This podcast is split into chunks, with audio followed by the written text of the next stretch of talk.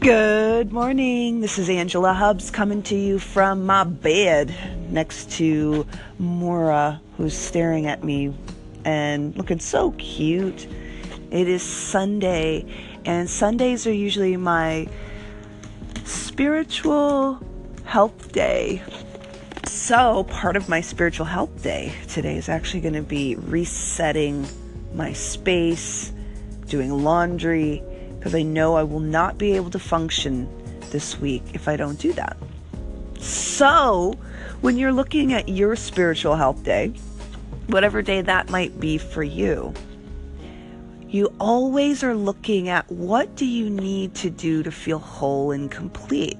In fact, that goes with every area of your life. And remember that there's four money, body, mind, and spirit. In fact, yesterday, as I was uh, doing a little journaling, I realized that I don't have a mind goal for myself. I have really specific money goal, really specific body goal, and a really specific spiritual goal that all has to do with the life that I want to create.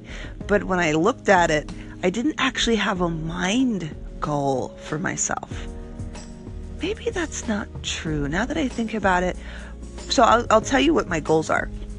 So, with my money goal, I want to have a seven figure business, $7 million business that helps 10 million people live a life they're excited about. That's my money goal. My body goal is I want to be, uh, I'm already a sponsored Ironman, but I want to do an, another Ironman next November and do really well, like be in the top 10 of my age group. Then my spiritual goal is to have a peaceful, loving, amazing relationship with myself and with a significant other. And so my mind goal before I didn't think I had one. And actually now that I'm thinking about it I do. One of my the things that keeps me mentally stimulated um, are three things. I'm gonna go snowboarding once a year scuba diving once a year and do a silent retreat once a year for myself. Um, eventually as part of my business it's something that I'm gonna offer to the people around me that they get to come with me. In fact, in February, I'm doing a Snowga retreat. That's just three days. I'm going to rent a house somewhere up in the mountains and and have women who've never snowboarded before, or men too, but people who've never snowboarded before, um, have them try it with me.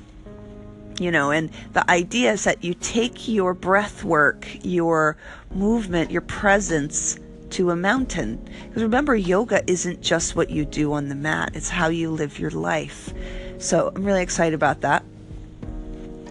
So, yeah, when you're looking at the life that you want to create, it's really helpful that you put things in place, things to aim for in your life, things to, uh, things that are habits, rituals, and routine for all four areas of your life so that you continually build the you you want to be. Have a wonderful rest of the day. I hope that you have a fantastic Sunday. If this is your spiritual health day, awesome. If it's not, no problem. But make sure you have all of those routines, habits, and rituals that have you creating a life you're excited about. And if that's something you need some support with, go to angelahubbs.com click the button to be part of my newsletter. And you can even send me an email at angela at angelahubbs.com and we can set up an appointment to speak about it. Let's have you really building a life you're excited about in a body you love, not later, but today. Challenge your body, empower your life. You are awesome. Good morning. This is Angela Hubbs coming to you live. I am on a bus, which is why I'm whispering a little bit. But I wanted to make sure I got a uh, an anchor out to you today. Um, today is, and this week actually, for me, is about fueling my body. So we've talked before about fueling your spirit, fueling your mind, fueling um, all those parts of you that you need in order to have a, a life you're excited about and a body you love. And what I realized today is that one area that I haven't hit on yet was this idea of nutrition.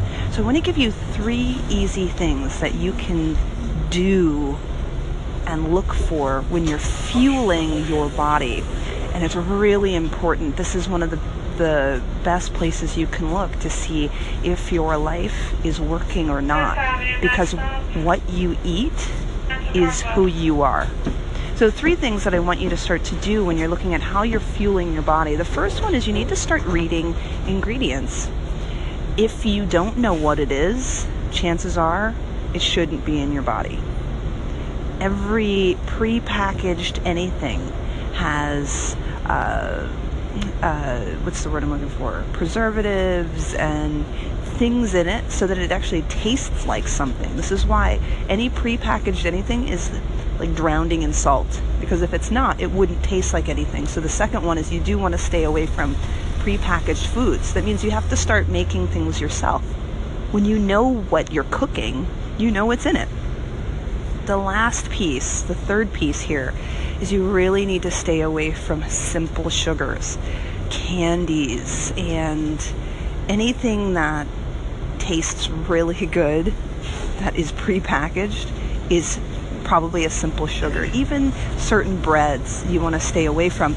Now, if it helps you, just think about it like this these items were made in a lab so that you are addicted to them. So it's almost like the man trying to control you by your taste buds. Our bodies are like designed to crave simple sugars. And a lot of these foods really capitalize on that need to have all these simple sugars. It is the reason we are obese because we are very easily controlled by our taste buds. So, just something to look at when you can. The goal is to eat as close to the ground as you can. I know that's hard to do, especially in our day and age. I live in New York, so I get it.